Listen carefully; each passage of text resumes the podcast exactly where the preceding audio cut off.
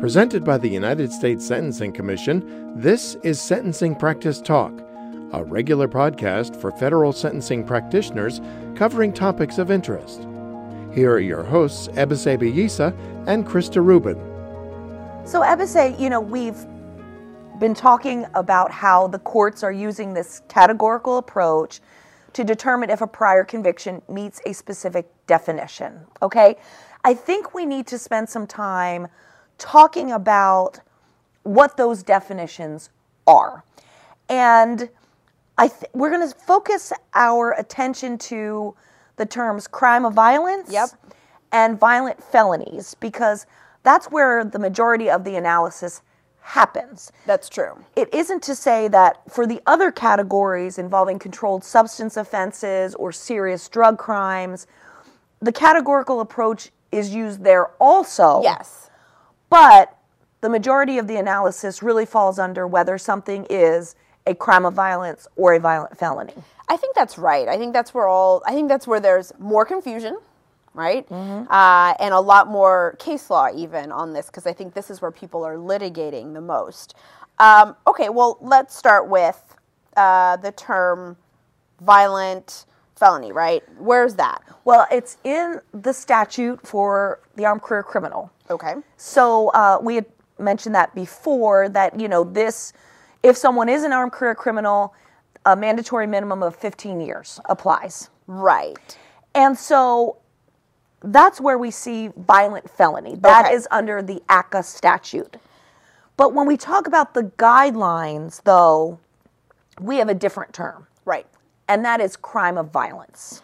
And I think it's really confusing because I think a lot of times we use them interchangeably. I know I always default to crime of violence, even though I'm talking about ACCA. Right. And it's even more confusing because at one point the definitions were pretty much identical. Right. And then in about 2015, 2016, they sort of split off because of certain Supreme Court cases. But I, I say all this to say that though people use them interchangeably, it is really important to remember these are different definitions. Exactly.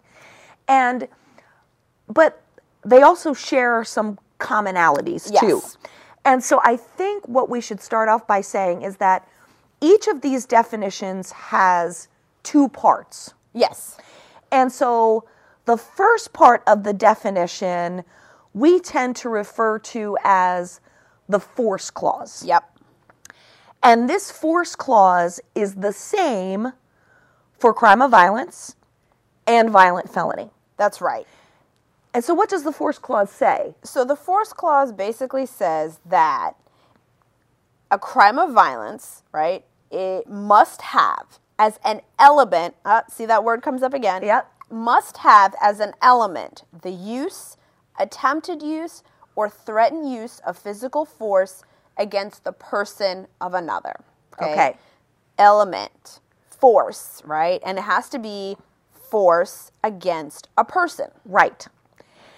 And so, this definition is the same, as we said, for violent felony and crimes of violence. Right. Both of these definitions have a second part to them. Yep. And this second part um, we refer to as the enumerated clause, Right. basically. And so, generally, what that means is each of these definitions has a list. It contains a list of offenses that would qualify as either a crime of violence or violent felony, but they're different. They are different. We have different enumerated offenses. I mean, I think to start with violent felony, right? Under the statute, the enumerated offenses are burglary, arson, extortion, involves the use of explosives, or some other kinds of very serious firearms offenses, Right. right? So that's it. I think most of the action in violent felonies is about burglary, maybe arson, Right. right? That's right. But let's compare that now to the definition of crime of violence under the guidelines and the enumerated offenses, the list we have for career offenders, for Right. example. So our list, as you can see if you op- uh, open up the guidelines, is much more expansive. Has many more offenses listed. Right? We've got murder, manslaughter, kidnapping, aggravated assault, forcible sex offense, robbery, arson, extortion involves the use of explosives. There's one big thing missing in that definition. Burglary. Burglary is gone from the guidelines. Right. Right. And I think that's what makes it confusing is people are saying, "Well, I have a burglary." And you always have to ask them, "Well, what are you trying to use this burglary for? It can't be a predicate for career offender anymore, right? right. Because we took it out of our enumerated list. That's So exactly right. all the more reason to really like when you're doing a comparison, you know, make sure you flip open to the section of the guideline that defines crime of violence, right?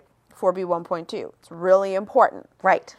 because you gotta you gotta make sure you're looking at the right list, That's right. So, all right, these definitions, two parts right? force clause and the list of offenses, the Right. enumerated offenses. Now what?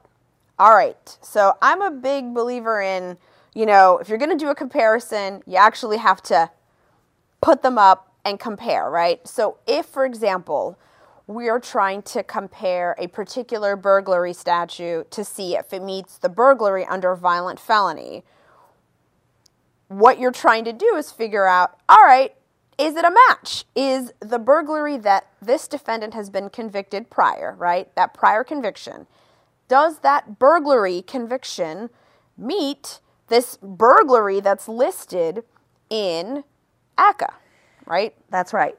And as we've been saying, where we have to start is with the statute of conviction. Right. So that's our first step. Get the statute of conviction, Print it out. print it out, get your definition, Print that out. print it out, and now we can start conducting our analysis. So we're going to move on. Yep, and we're going to spend a little bit of time talking about. We're going to do the next episode on how to do the comparison for the force clause, Right. Which is the same, and then we're going to spend the other the episode after that talking about how to do the categorical approach for enumerated offenses. Great. This wraps up our episode of Sentencing Practice Talk, today brought to you by the United States Sentencing Commission. Thanks so much for listening, and be sure to check back often for new topics. Sentencing Practice Talk, a regular podcast on federal sentencing issues. Please be advised that information provided by the Commission staff is offered to assist in understanding and applying the sentencing guidelines. The information does not necessarily represent the official position of the Commission, should not be considered definitive, and is not binding upon the Commission, the Court, or the parties in any case.